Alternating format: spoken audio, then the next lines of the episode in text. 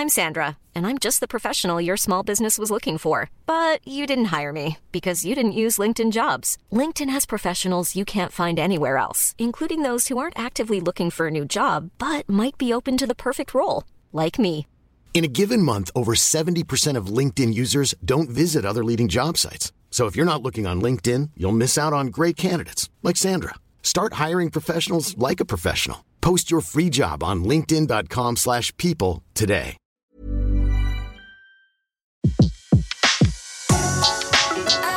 Le meilleur de séances radio est maintenant sur We Love Cinéma.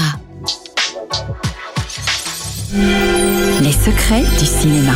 Découvrez toutes les anecdotes et secrets de tournage du 7e art dans Les secrets du cinéma sur Séance Radio par BNP Paribas. Le mot remake arriva en France au milieu des années 40 pour désigner un film refait d'après un autre film. Telle est la définition la plus simple et la plus couramment utilisée du remake, dont l'histoire se confond avec l'histoire du cinématographe. En effet, si elle semble plus fréquente depuis le début des années 2000, la pratique du remake fut inaugurée dès 1896 par les frères Lumière eux-mêmes lorsqu'ils décidèrent, le succès aidant, de tourner une nouvelle version de leur fameux arroseur arrosé. Souvent accusé d'utiliser un filon déjà exploité avec succès par d'autres, le remake a souvent mauvaise presse. La notion de moindre risque fait en effet partie des reproches les plus souvent opposés au remake, dont la pratique fait contre elle l'unanimité de la critique, écrivait déjà André Bazin dans les cahiers du cinéma d'avril 1952. S'il existe évidemment de très mauvais remakes, comme il existe de très mauvais films originaux, il en est également de bons, voire de très bons. Leur secret, on ignore que ce sont des remakes. Ainsi, quel spectateur découvrant certains lame shows de Billy Wilder avec Tony Curtis, Jack Lemmon et Marilyn Monroe pouvait se douter qu'il regardait le remake de Fanfare d'amour, un film français de 1935 réalisé par Richard Potier et interprété par Fernand Gravet, Julien Carrel et Betty Stockfeld. Et les exemples abondent. Le cast Henri Verneuil, Victor Victoria de Blake Edwards et même Reservoir Dogs de Quentin Tarantino sont des remakes de films tellement oubliés qu'ils passent pour les originaux. Et le seul moyen pour que ça marche, du con, c'est de répéter. Et répéter, et répéter, et répéter, et répéter. C'est ainsi que des cinéastes fameux tournèrent des remakes sans que leur statut de véritable auteur ne soit remis en cause.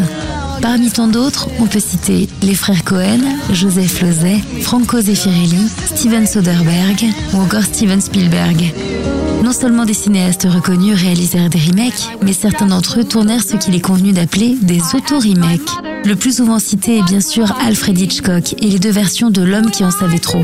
La première datant de 1936, la seconde de 1954. Il est en train de se passer des choses auxquelles je ne comprends absolument Non, rien. reprenons le tout depuis le début. Il y a eu d'abord un dénommé. Ambrose Chapelle. Et puis le docteur s'est rué dehors. Mais il n'est pas le seul. Il y a aussi Cécile B. DeMille et les Dix Commandements, tournés en 1923 puis en 1956. Frank Capra qui réalisa Grande Dame d'un jour en 1933, puis Milliardaire pour un jour en 1961. Julien Duvivier qui, après un carnet de balles tourné en France en 1937, tourna Lydia à Hollywood en 1941. Léo McCarey avec Elle et lui tourna en 1939, puis en 1957, et enfin plus récemment, Michel Haneke avec Funny Game en 1997 et Funny Game US en 2008. Il y a quelqu'un à la porte?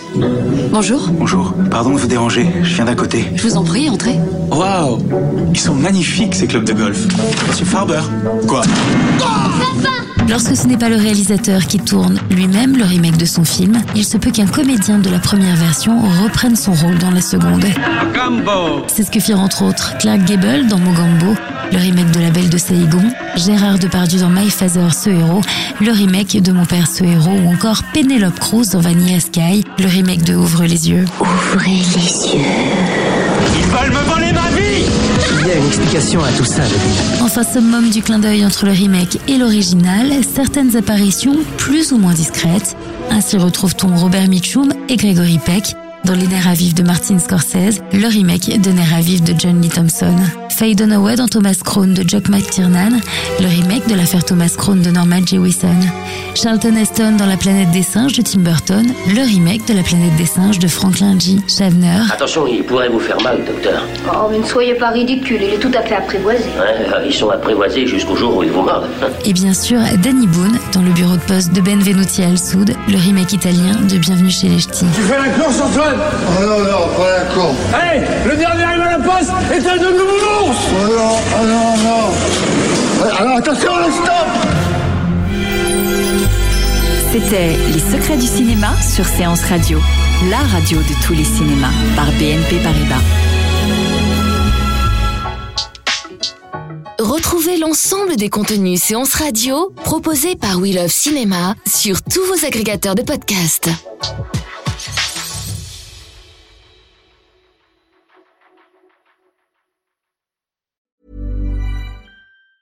Treat mom to healthy, glowing skin with Osea's limited edition skincare sets. Osea has been making clean, seaweed infused products for nearly 30 years. Their Golden Glow body set includes three clinically proven bestsellers for smooth, glowing skin, while the Glow and Go facial set provides spa level results at home. Both sets come in giftable boxes with savings up to $48 and free shipping for a limited time. For 10% off your first order site wide, go to OSEAMalibu.com and use code MOM.